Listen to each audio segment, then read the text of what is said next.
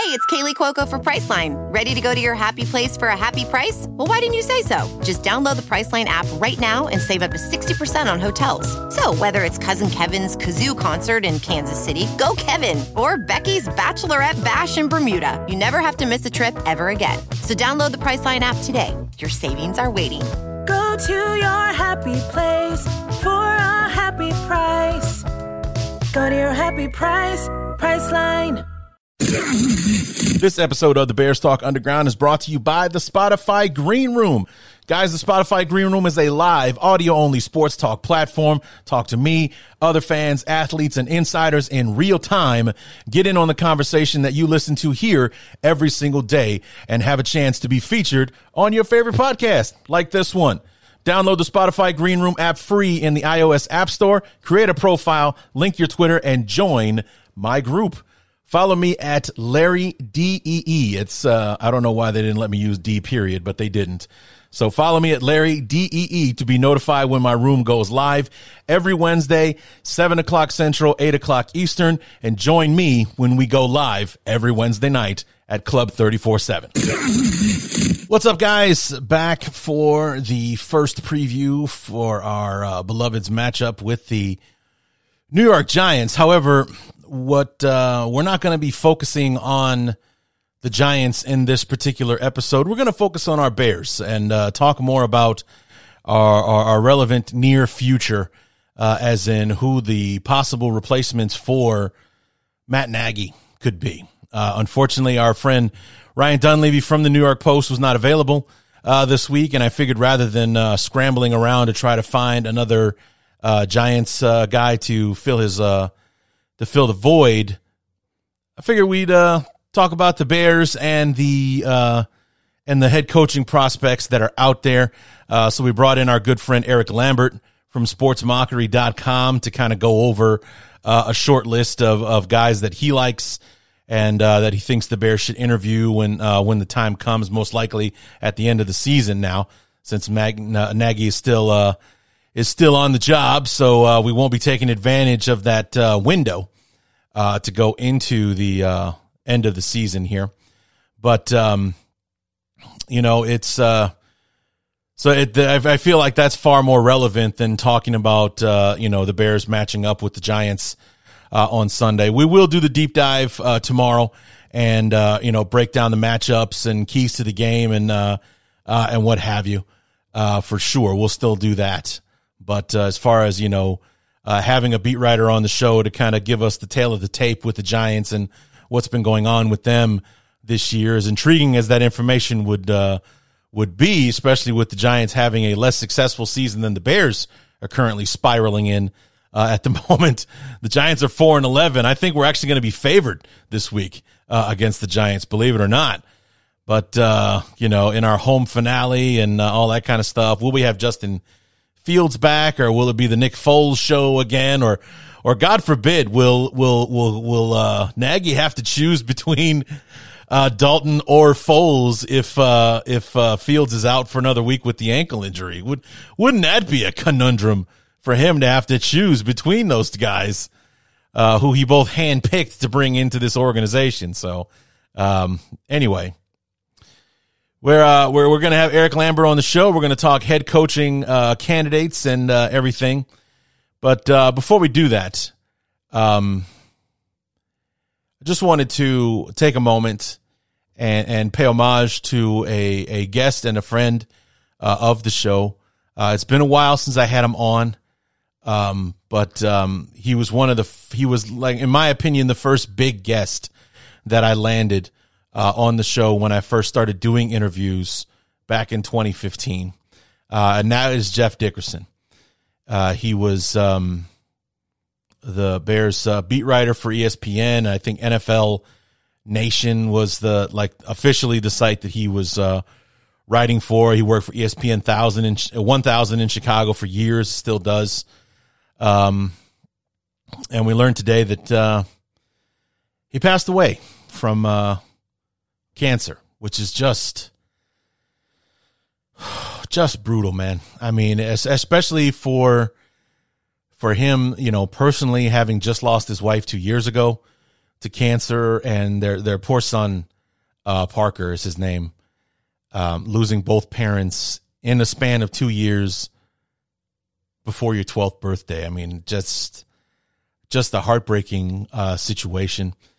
Uh, JD was a great guy. Uh, he was very gracious.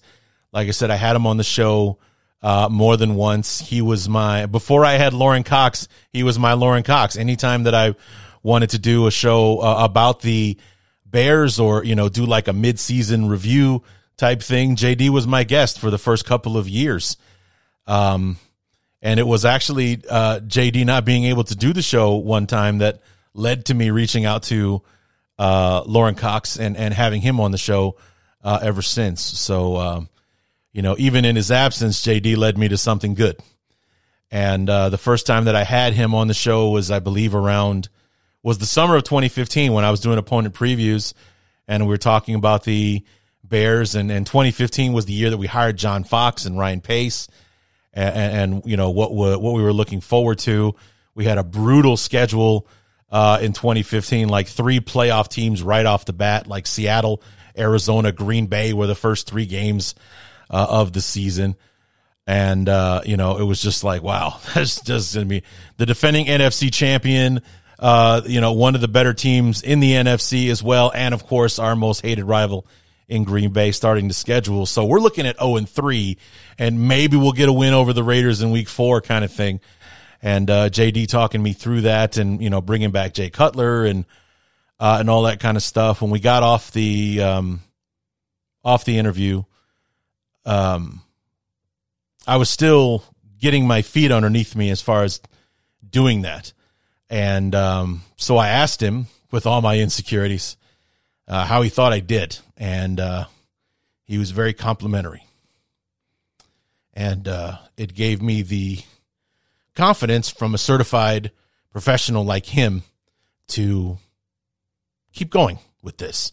Because I wasn't really sure if I if I liked doing this. I certainly liked the information that I was getting, and I, I certainly liked the rapport of the, the of the couple of guests that I'd had on the show.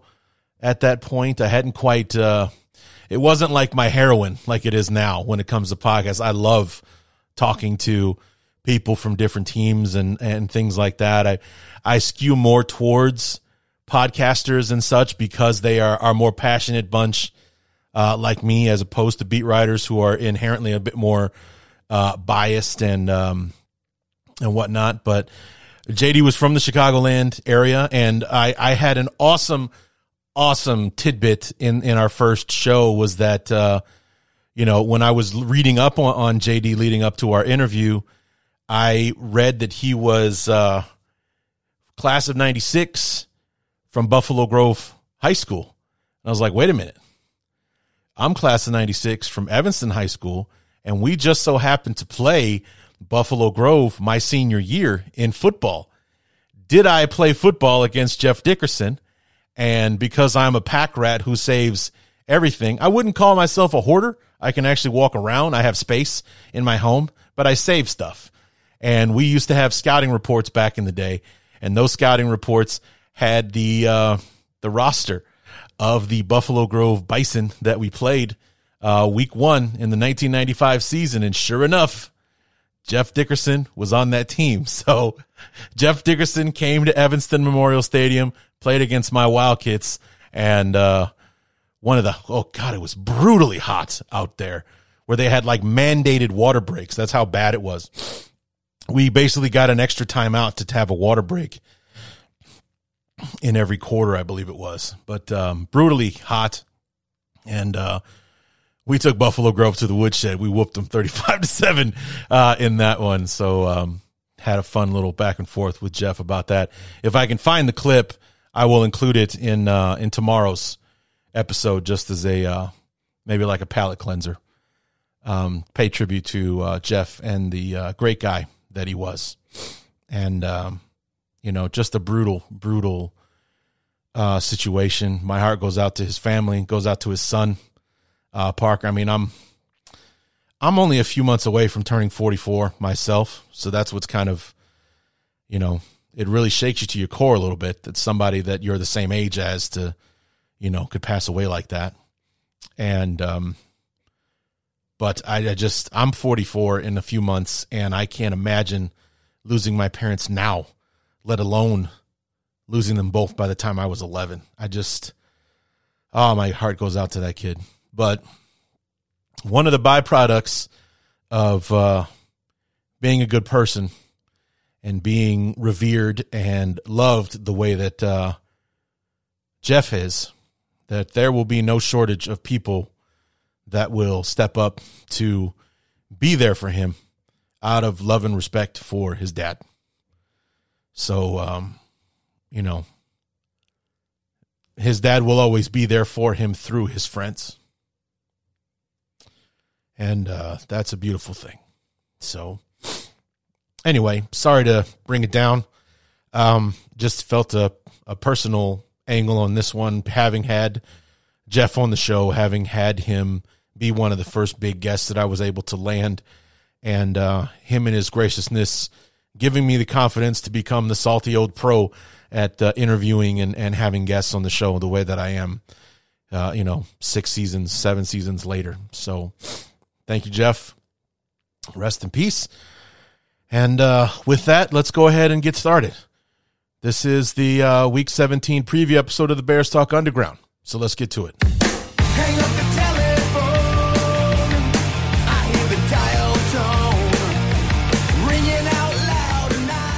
Number 17, usually the finale of uh, regular season, but thanks to the extra game added to the schedule, it's just the penultimate game uh, of the season. And, um, you know, with, with the Bears in the spot that they're in, and, uh, you know, fate being what it is, wasn't able to get our Giants beat writer guy back on the show. I figure we talk about something a little bit more relevant to the Bears and as opposed to trying to find another uh, Giants guest and our, our, good friend Erik Lambert from sportsmockery.com was good enough to come out of the bullpen and and save us on this one. I figured we talked to Erik about some possible head coaching candidates, which is something that we'll probably be talking about even more heavily in the next couple of weeks. Erik, uh, happy holidays, man. Thanks for coming back on the show.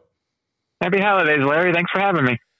So, Erik, let, us talk about uh, you know our beloved Chicago Bears and their current – coaching situation. It just seems like every time the Bears plan on possibly letting Matt Nagy go, they pull a win out of their ass and save his job for the for the week. And uh, you know, because we were supposed to fire him uh, leading up to Thanksgiving or right after Thanksgiving. The Lions game was supposed to be it, and you know, it takes 59 minutes and 59 seconds for us to take the lead in in that one and and win it. And then uh, you know, the Bears bungled that situation so badly that it was like can they still fire him even if they lose? Just how badly they did that whole thing. And then fast forward to this past weekend, uh, you know, you and, and other uh, you know sources were saying that if if he loses on Sunday to the Seahawks, he could be gone because of that new window to talk to coaching candidates that opens this week. I mean, it's been such a crazy year, and the writing's been on the wall for Nagy to probably be gone at the end of the season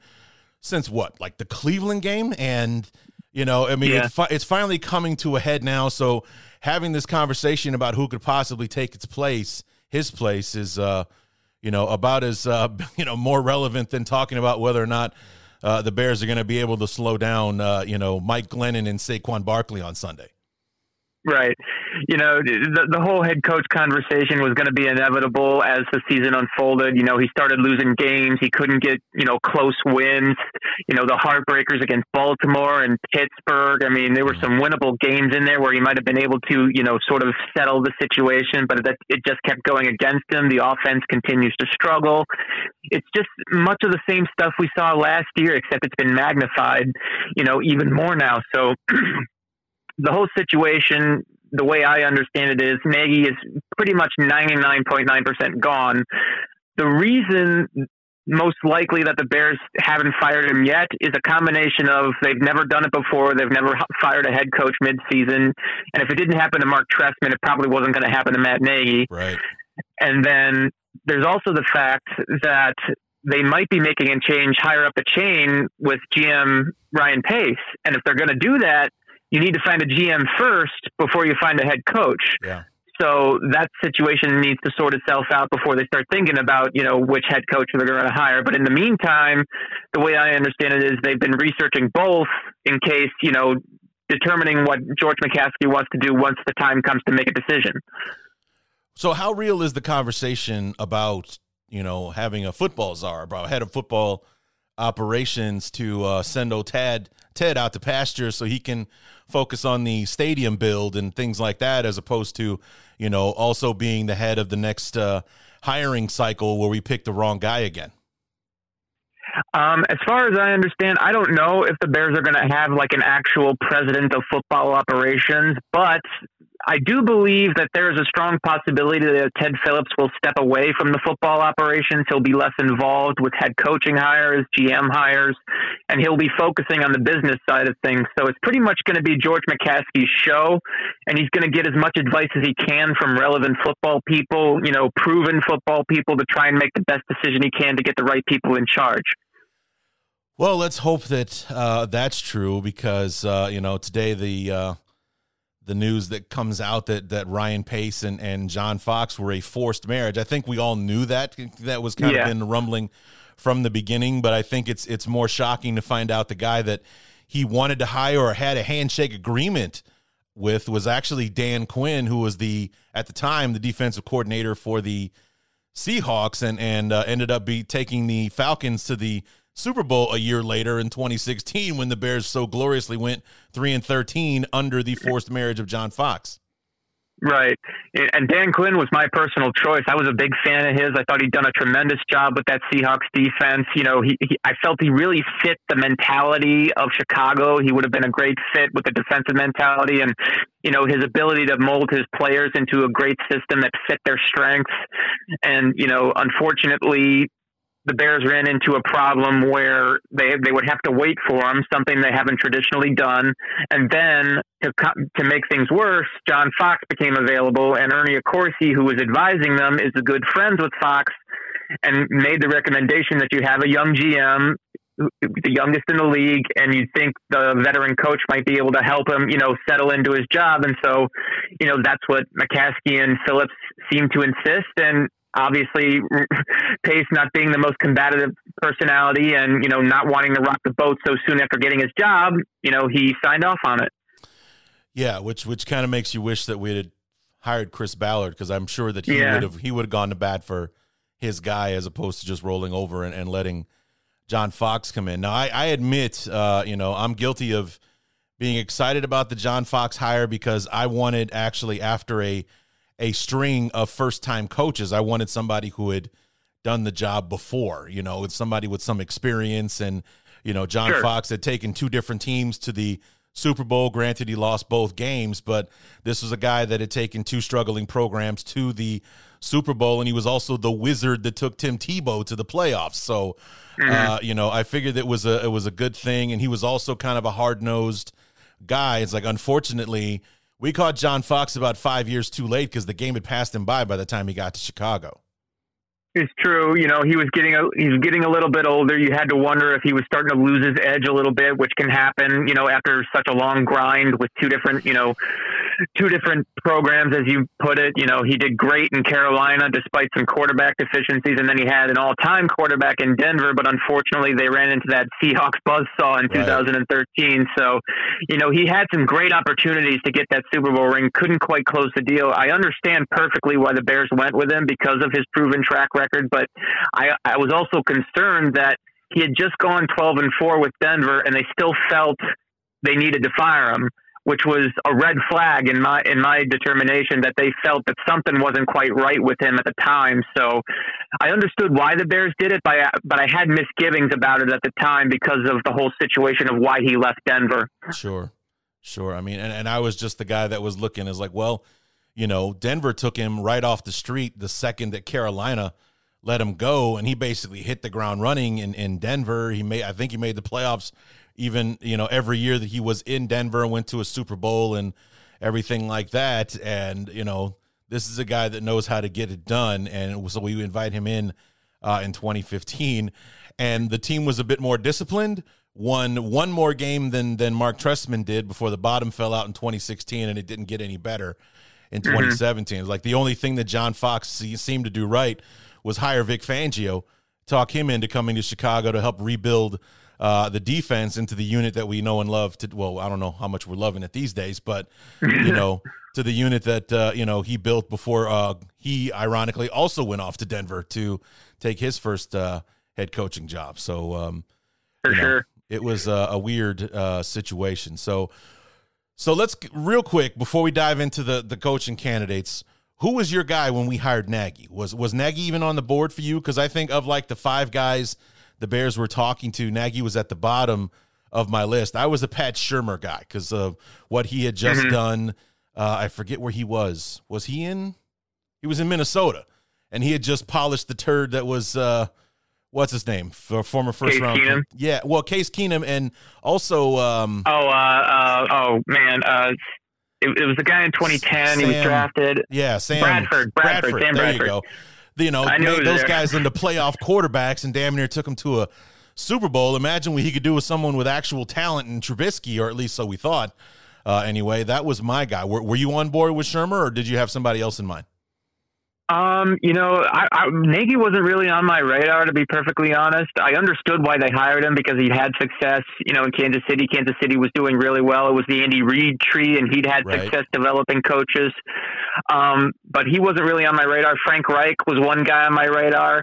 Uh, Matt Patricia, the defensive coordinator in uh, New England, was okay. another one. I have to admit, I was a big fan of his, but that turned out to be a disaster. So, you know, kind of hit and miss, I guess, with my choices. But you know, when Nagy was hired, I was a bit surprised, but you know, I, I, sort of got on board with it because I understood where, where they were trying to go. You know, the offensive guy, quarterback background. I understood the idea behind it, and I was f- fully supportive of it because he had a young quarterback. But unfortunately, while he does have the leadership traits that you look for, right. there's a lot of other deficiencies in his coaching style that have sort of shown up over the past couple of years.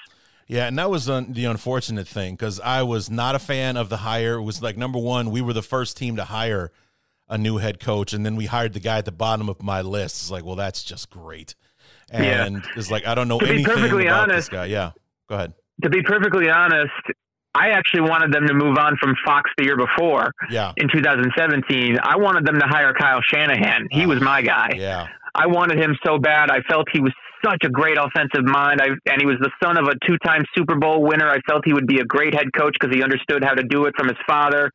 I was like, man, if we could get him, I, I felt Trubisky would be a good fit, even though they had drafted him. But unfortunately, they, you know, they hung on to Fox despite the 3 and 13 finish in 2016, which I understand because you got to give him a third year to see if he can sort of get things, you know, on the right track. But at the same time, I'm like, there's no way Shanahan's going to be available in 2018. So. Yeah so you know that was my thing. so who's on who's on the list now? Because uh, you know, and and uh, more importantly, for you know, not to make fun of uh, of Nagy, but uh, I think it's more important why this coach is you know for someone who always wants to find the whys and, and things like that why why why would this why would these guys be on uh, the list other than possibly being the new hot coordinator that that is you know ready for his shot Sure. Uh, well, I actually, it's funny. Somebody asked me on Twitter today to make my own list, and you know, it, it, it's it's kind of you know, it kind of shifts from time to time because I, I, I keep researching guys, seeing which ones I like and whatnot, and you know, my number one guy. Well, I should be honest here. My number one guy is Sean Payton. If you can somehow oh, get him yeah. out of New Orleans, Absolutely. oh my God, hire him, pay him whatever the hell he wants, and get him to Chicago because he would be absolutely perfect for this team. But you have to be realistic. Obviously, he's probably not going to leave New Orleans. So I'm just trying to, you know, keep with the realistic candidates. And right now, my number one is Josh McDaniels. Okay. You know, I I understand the history. You know, the whole Denver situation was an absolute disaster. But at the same time, he was, I believe, 33 years old at the time. He was really young. Probably walked into it a little too early. Made a lot of mistakes but at the same time, he's he's older now. He seems to have matured based from based from what people have said about him, and you know his quarterbacks love him, and that's the key thing with me. He's easily one of the best offensive minds in the NFL today, and it's been that way for a decade. And I think he would be absolutely perfect for Justin Fields because he'd know how to, you know, acquiesce to his strengths. He'd know how to mold him into a better pocket passer.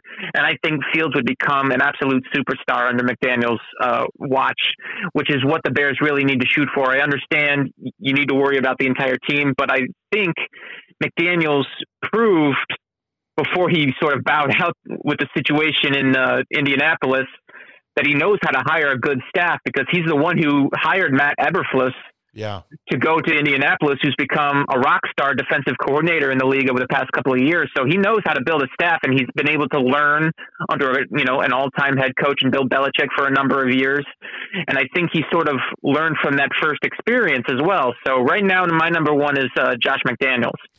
Well, you know, it's it's a, it's an interesting choice because I uh, and and I'm on board with that. I honestly am. If you know, if you would asked me that three years ago and in twenty going into 2018, you know, w- would Josh McDaniels ever get another shot after the way he left uh, Indy at the altar, uh, the way mm-hmm. that he did? You know, like the day that he's supposed to come into town for his hiring press conference, he, you know, he and Robert Kraft uh, make a deal that uh, oh, you're to just going to be the highest paid offensive assistant coach in, in, in all of football if you stay here in Indianapolis, or Bill's going to retire in a year or two, so you'll be the next head coach of the New England Patriots. Wink, wink, uh, kind mm-hmm. of thing.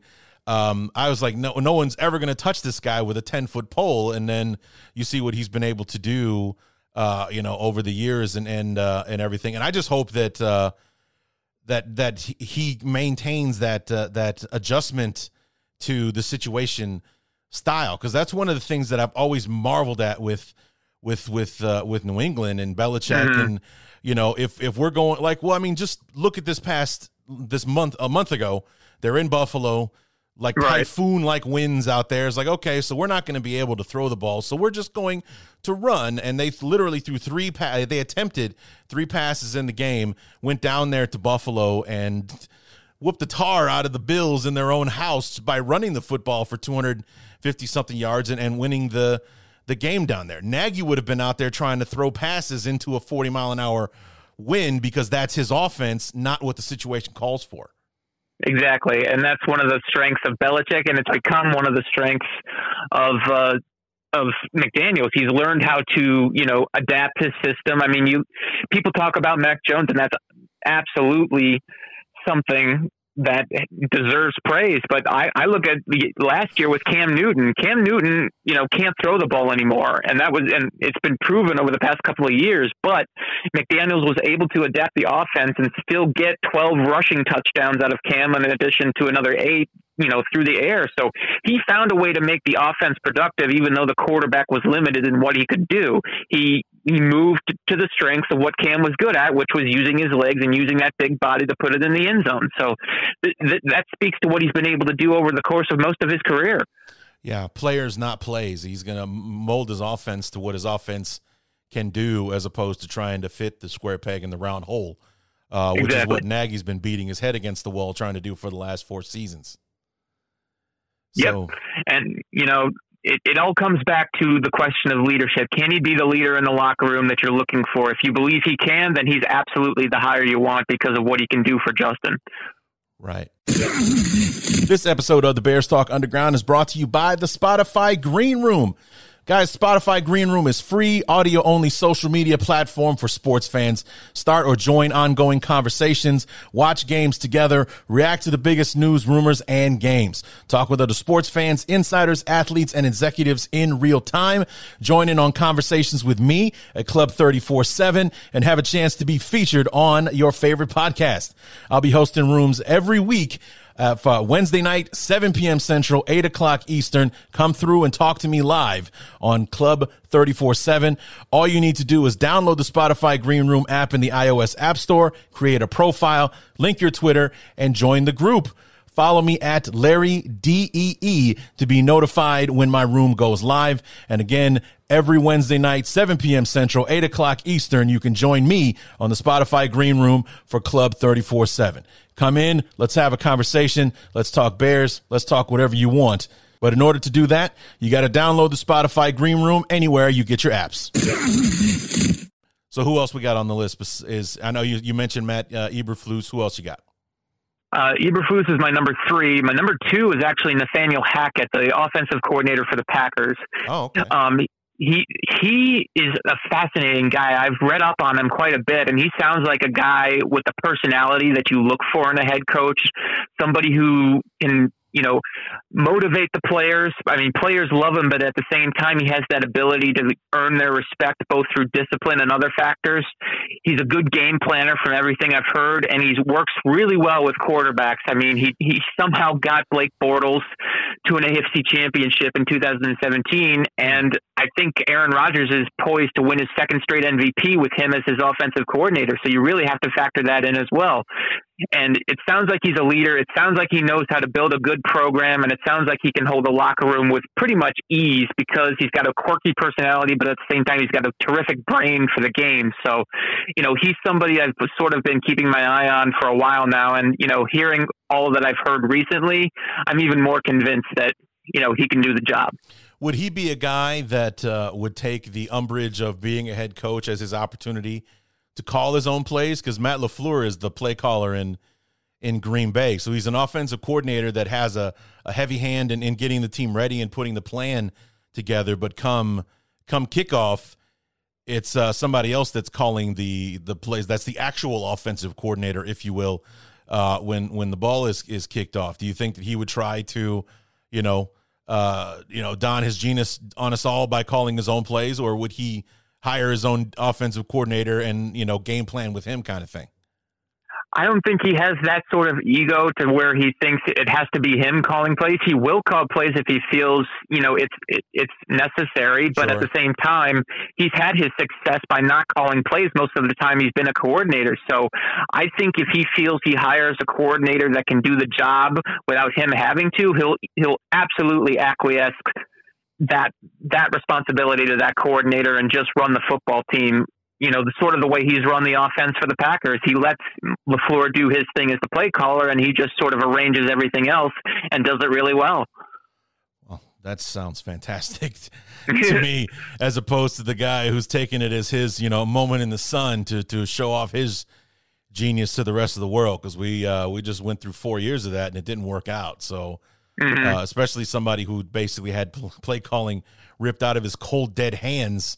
Uh, you know, when it was obvious that it wasn't working for far longer uh, than it, uh, you know, like he should have given it up far sooner than he did. Um, but uh, anyway, we're talking about the future, not the past anymore. Uh, Erik, exactly. uh, who else we got? Uh, the fourth one is uh, Greg Roman, the offensive coordinator in, in uh, Baltimore. I, I, mean, you're learning under John Harbaugh, who's one of my favorite coaches in the NFL by a wide margin. I've been a huge fan of his for years. He's terrific at adapting to talent year after year after year. I mean, the way they went from Joe Flacco to Lamar Jackson was just absolutely amazing to me. And, you know, Roman has been a consistently great offensive coordinator for years. He did wonders with Alex Smith and, and Colin Kaepernick in San Francisco. He turned Tyrod Taylor into a Pro Bowler in Buffalo. And now he's made Lamar Jackson into an MVP. So he would understand how to work to the strengths of his quarterback. And with Justin, who I think is every bit as athletic as those other guys I mentioned, but is a better passer than all of them in right. terms of pure arm talent. I can you can just drool over the possibilities, especially with the backfield that the Bears have in Montgomery and Herbert, and the running game that they could put together with Roman, who's had like number one running games pretty much his entire tenure as an offensive coordinator. Yeah.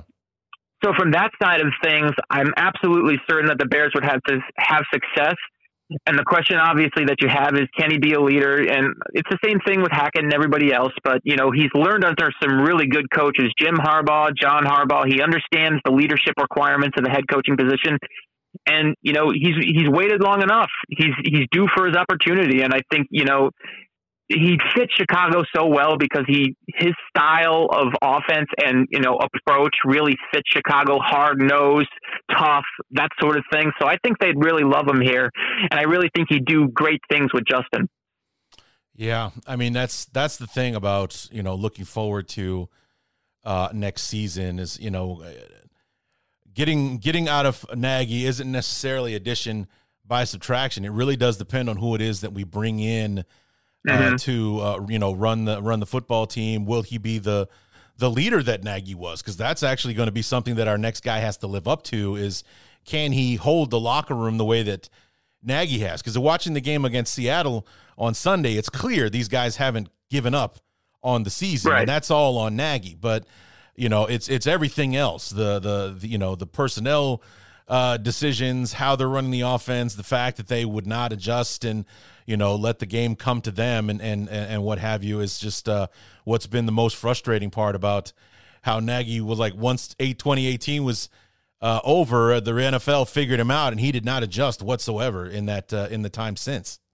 Exactly. It's it's all about finding the happy medium between those two. A guy who can be a leader and who can also make the game plans, adjust, do all those things. It's hard to find. It's the same as quarterbacks. It's really difficult to find a really good head coach. Yeah. All right. So what we're number four now, number three, number five. Uh, that was number four. So Okay. my fifth and final one might be a bit of a surprise to some people, but I, I'd be looking at Raheem Morris, the defensive coordinator in Los Angeles. You know, he's proven that he can be a solid coordinator over the past couple of years, but really what impressed me the most about him was what he did in his first stint as a head coach in Tampa Bay. I mean, if you can get a 10 and 6 season out of Josh Freeman as your quarterback, I consider that a, you know, a pretty impressive accomplishment. They had some yeah. ros- they had they had some roster issues down there in Tampa, and unfortunately, he wasn't able to survive. You know, his third year there. But I really think he's got that leadership intangible that you look for. He's proven it from how he handled that Tampa situation, how he speaks to the media. I've seen a lot of his interviews. I'm very impressed with him, and I think he he deserves another shot as a head coach, especially when you look at the disaster that Atlanta was last year starting 0 and 5 and looking completely lost. He took over as interim head coach and they started to win, you know, more games. I think he led them to like a 4 and 4 and 5 record or something like that. So that was a pretty decent turnaround considering what they were going through. I think he's going to be a head coach again and I think he'd fit Chicago pretty well with his mentality. So, you know, if if other guys just don't seem to hit right. If you're looking for a leader and looking for somebody who can, you know, probably get more out of your roster than you think, I think you should look at Morris. And I think that's something else that the Bears should also be looking at as well, because that was one of the things that just made me absolutely sick over the Bears choosing um, Trestman over Arians. Was that Yeah. Arians ended up going to Arizona with a far less talented roster than the one that Trestman inherited in Chicago. Got the Cardinals 10 and 6 and almost went to the playoffs that first year. And then 2014 he does go to the playoffs and he's you know he's revived Carson Palmer and uh, you know Larry Fitzgerald it continues to be a genius and uh, you know hiring Todd Bowles and and that defense becoming a force uh, of its own was that you know imagine what Arians could have done in Chicago uh, you know would the defense have gotten awful and old overnight the way it did you know, going to premium top five, just outstanding defensive touchdown machine unit in 2012 to being a, a goddamn swinging gate in 2013 that nullified the offense that Trestman brought to Chicago. No question. I mean, it's it's one of those biggest what ifs in Bears history. What sure, what, what would yeah. what would have happened had they hired Trestman? You you also have to think what would have happened with Jay Cutler. Would his career have finished differently if he had had Arians, you know, in charge? Because Arians, I felt his philosophy would have fit Cutler so well because Arians likes to throw deep. Jay was a great deep thrower with that big arm of his. I think they would have meshed pretty well. And you know, maybe he would have extended his career a bit longer, and the Bears might have had some more success over the past decade. But unfortunately, we'll never know. I mean, and and, it, and I was just watching the football after show after the Seahawks game, and Briggs told the story that um, you know the the Bears came to Rod Marinelli. They wanted him to stay as defensive coordinator, and they had three f- coaching candidates. He listed Arians as one, Trestman as three. They hired Trestman. He quit the next day. So Mhm. we could have held on to Marinelli. We could have had some continuity on the defensive side with Arians coming into town. I mean, Arians thought the job was his. He was planning on coming to Chicago, and then they pulled out Right. the rug and and and hired Trestman instead. Which, like, I, I, I at the time, I was just, I was absolutely just devastated over that. I like, how? I mean, I mean, it was it was so unfortunate because he was the reigning coach of the year. He'd Yeah. proven everything you could possibly prove to get a head coaching job of your own, and they still went with a guy who hadn't been in the NFL since 2004. So you get what you pay for. Yeah. you got a couple of Grey Cups under your belt. The Bears will come calling, I guess. so, amen to that. Let's talk about some fantasy candidates. You mentioned Sean Payton. Also, you know, seems to be on the radar, and and uh, you know, you mentioned John Harbaugh as well. Things are looking kind of rough in Baltimore. Mike Tomlin, even though he hasn't mm-hmm. had a losing season, he still hasn't had one uh, in Pittsburgh. He's already been there for 16 years. I mean, these guys, these are also kind of like fantasy guys that the Bears would be crazy not to go after if they became available, correct? Oh, absolutely. I mean, any one of those guys, if you can get him, you hire him immediately. Tomlin hasn't had a losing season in his entire career at Pittsburgh, which is why I probably don't think they're going to fire him. They just, I think they need a new quarterback, is what they need, because right. I think Ben Roethlisberger is done. So they got to get that situation figured out. John Harbaugh, you know, it's funny. It sort of teetered from time to time where it felt like Baltimore might be considering a change, but he always seems to pull things out and, you know, just keep his job and continue to roll. But, you know, I think maybe ownership is getting a little impatient, not you know getting further in the playoffs, and it's really not Harbaugh's fault because the team is just devastated by injuries yeah. this year. like so you have to take that into account, but you you just don't know with situations like this. I think Payton might be the most gettable sure. because you know, he's been there a long time. They have no quarterback. And now you also have to think about their salary cap situation. It's an absolute mess. They're going right. to have to sort through that. And, and, you know, does he really want to go through that in addition to probably having to rebuild around the quarterback position?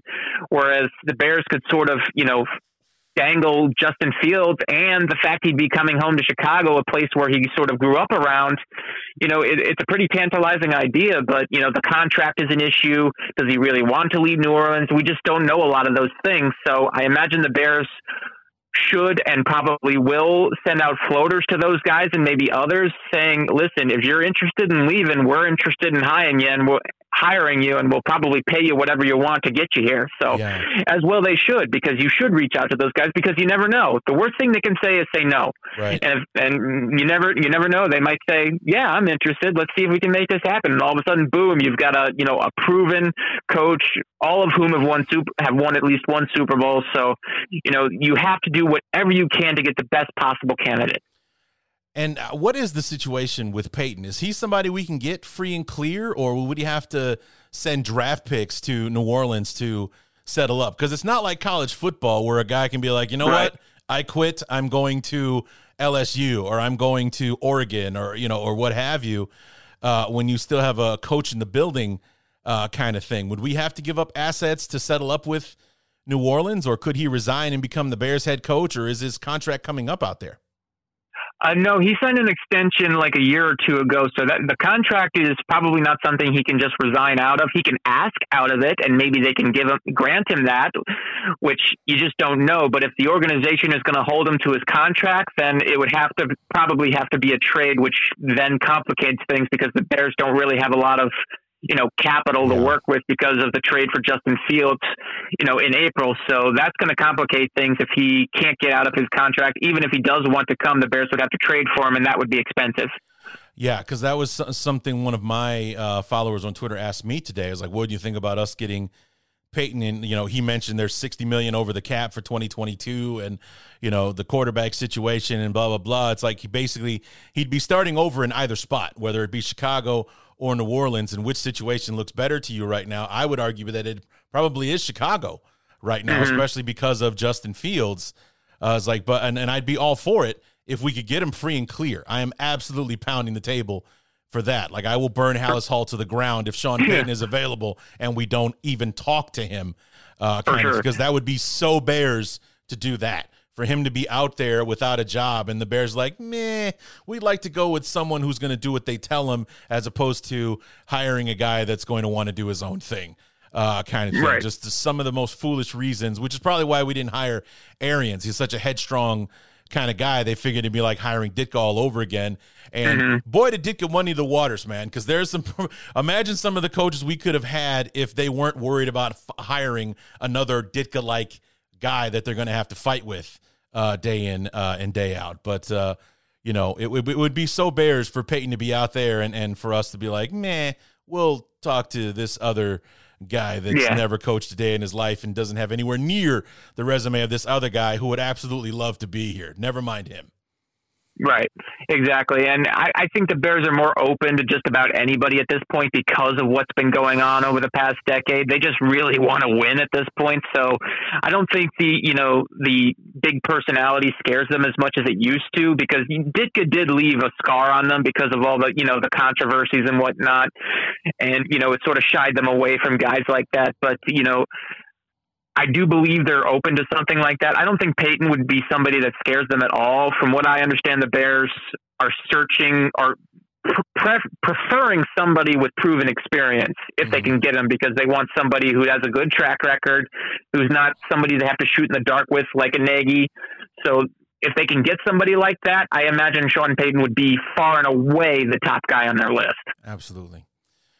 Well, Erik, uh, I know you're short on time. I appreciate you uh, coming on and, and helping us talk through this and who we could possibly be uh, introducing uh, to the to the world as our as our next uh, head coach, or as many will, of us will probably look at him as to be the savior of the franchise. yeah. Or just like you know anybody who isn't Matt Nagy would probably be looked upon favorably these days, and mm-hmm. you know for all of his. Uh, you know, for all of his, you know, for all, for all that he is as far as being a good guy, I don't think anyone would argue that uh, Matt Nagy is not a, you know, a solid dude uh, or anything like that. It just hasn't worked out here uh, in Chicago. It's time to uh, uh, time to move on, and many would argue a year too late uh, right. as far as as far as that goes as well. So. you know, I, I appreciate you coming back on, and look forward to having you on maybe over in the in the off season to talk about you know, did we make the right choice? And, uh, you know, where did he rank on the list and, uh, and all that kind of stuff. Where can we uh, keep up with you in the meantime? You can keep up with me at Erik Lambert1 on Twitter. I also publish articles all the time for sportsmockery.com. Feel free to check both of those out. You'll probably see me posting all the time. And, uh, you know, Erik has the patience of a saint because for some reason he will respond quite often uh, depend. no matter what your opinion is, no matter if it's relevant or absolutely batshit crazy, he will respond uh, to you. Sometimes I wonder why you do that, Erik. But maybe you're just entertaining. So do yourself. I. So do I, Larry. You know. but thanks so much for being on the show, man. We'll talk to you again real soon. It was a pleasure, man. Thanks for having me.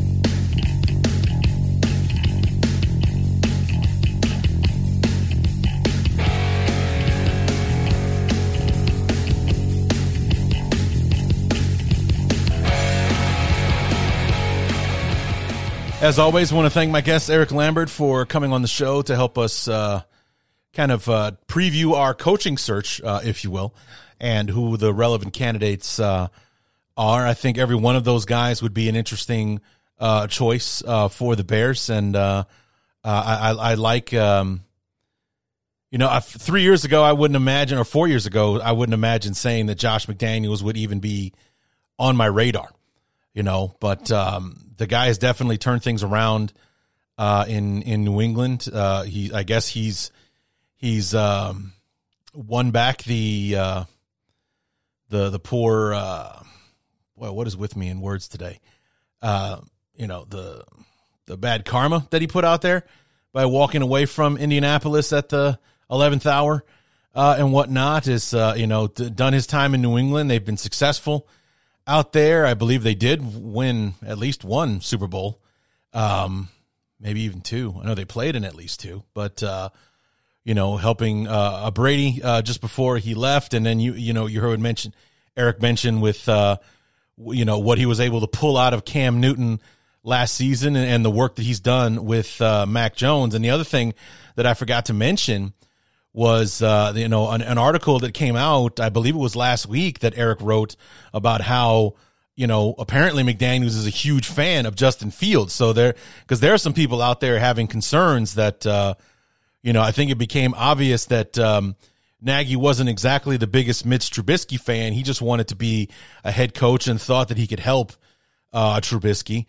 Um, and it was kind of always you know not trubisky wasn't his guy and I think that it's important that uh, McDaniels is kind of head over heels for Fields because I think that would eliminate any of the doubt or worry that uh, you know if things don't work out right away, we're going to have to hit the reset button and you know send Justin Fields elsewhere or or what have you and start over with a brand new uh, quarterback. He wants to hit the ground running uh, with Justin Fields, um, which you know was probably a a, a tad bit smaller, but uh, as uh, just as athletic, if not more, and a better passer than than he worked with with Cam Newton last season.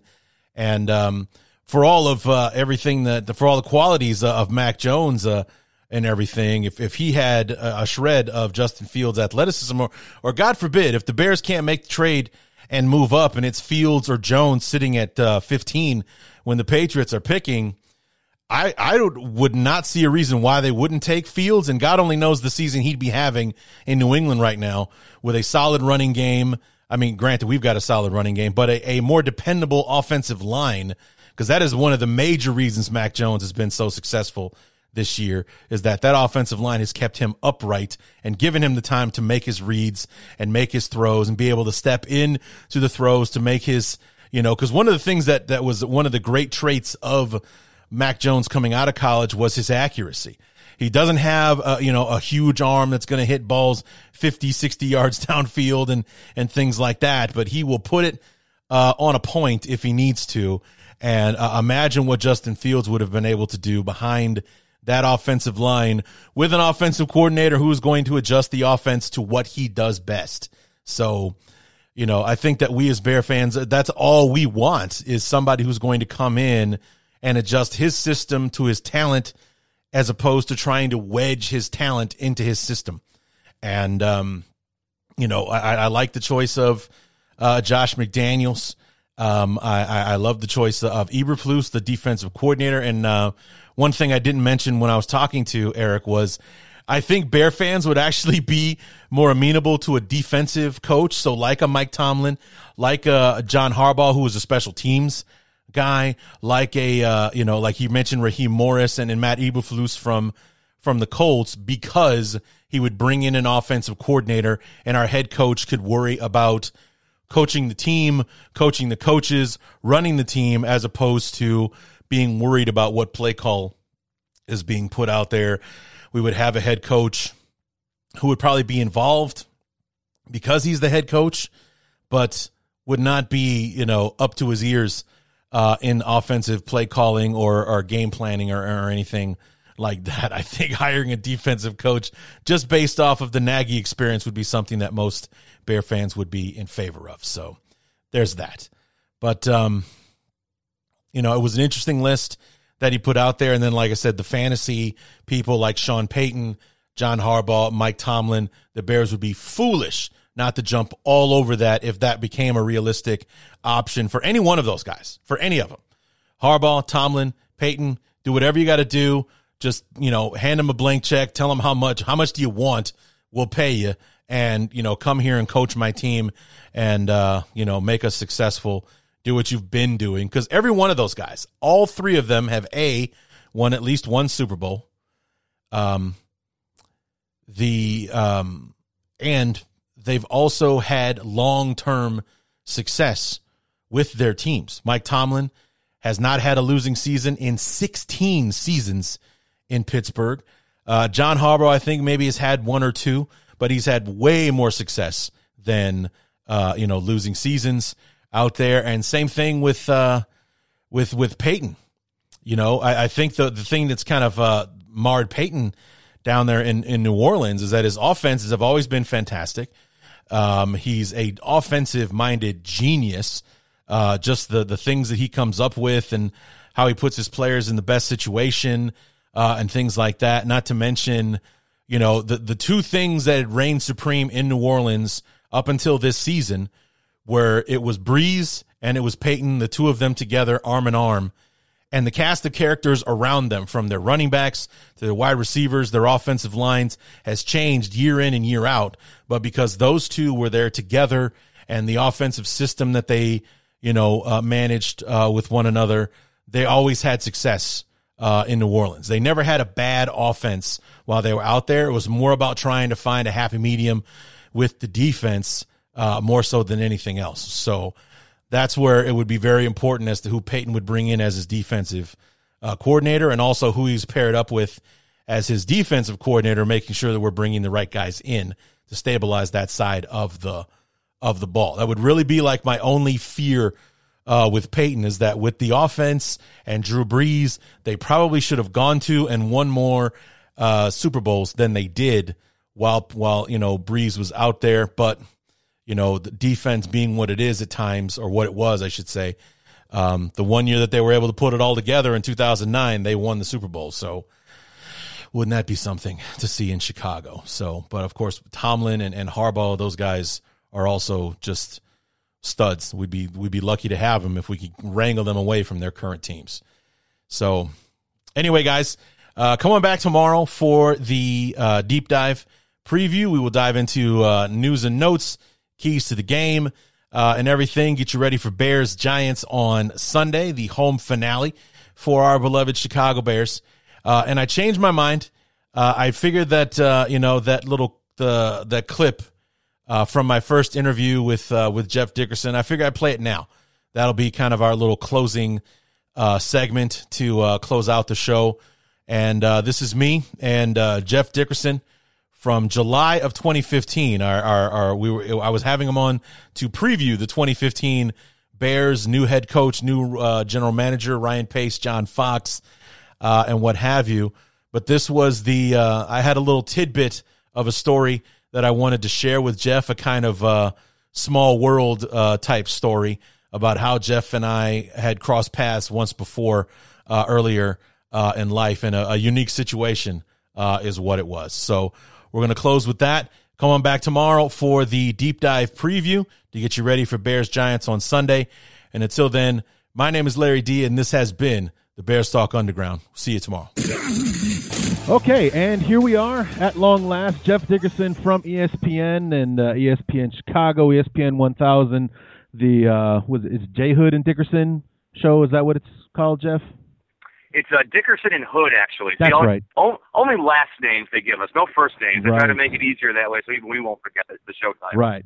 Well, welcome to the Chicago Bears Review. It's a big thrill of mine to have you uh, on the show and um, here to talk about our beloved uh, Chicago Bears. But before we get to that, I, I promised you in the email when we were going back and forth, I have an interesting story about how our paths crossed one time before, um, and I think that you'll enjoy this.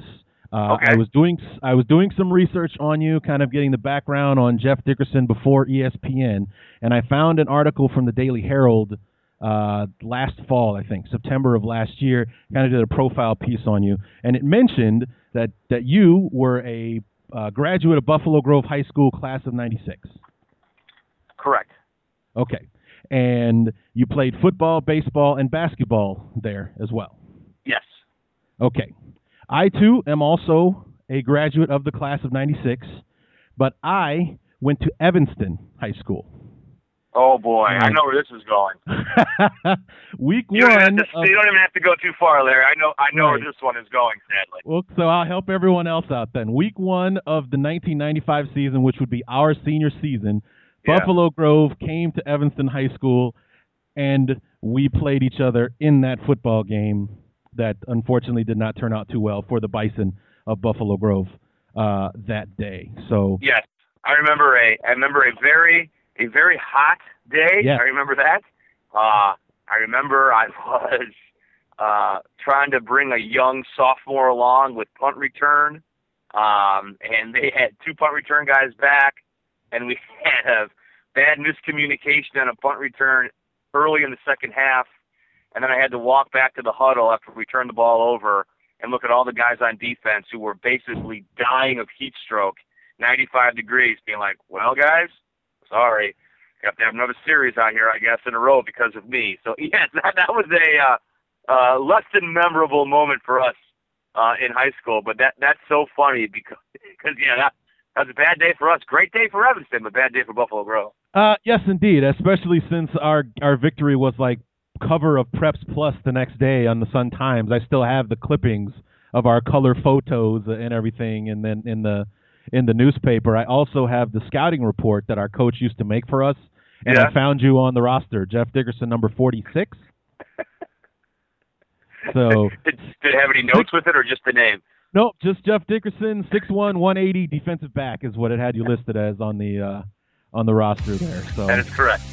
Yeah, just thought that I would um, bring that up to say once here we are talking about football, and once before we shared the gridiron at Evanston Memorial Stadium way back when. So almost Yeah. 20 years ago. Can you believe that? 20 years? I can't believe. Let's hope the Bears this year look more like Evanston that day and a lot less Yes. like Buffalo Grove Vikings.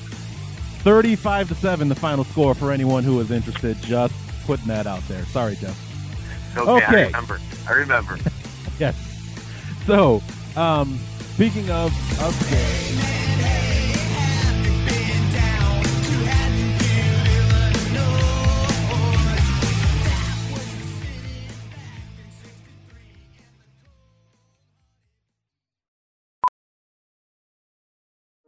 Welding instructor Alex DeClaire knows firsthand how VR training platforms like ForgeFX can help meet the demand for skilled workers. Anywhere you go look, there's going to be a shortage of welders. VR training can help welding students learn the skills they need to begin and advance in their career. The beauty of virtual reality is it simulates that exact muscle memory that they need. Explore more stories like Alex's at meta.com slash metaverse impact. As you write your life story, you're far from finished. Are you looking to close the book on your job? Maybe turn a page in your career? Be continued at the Georgetown University School of Continuing Studies. Our professional master's degrees and certificates are designed to meet you where you are and take you where you want to go. At Georgetown SCS, the learning never stops, and neither do you. Write your next chapter. Be continued at scs.georgetown.edu slash podcast. Professional welder Shayna Ford used VR training developed by ForgeFX to hone her skills as a welder. The more time that you spend practicing it, that's what separates a good welder from a great welder. VR training can help students like Shayna repeatedly practice specific skills. Virtual reality definitely helps because the more muscle memory that you have, the smoother your weld is. Explore more stories like Shayna's at meta.com slash metaverse impact.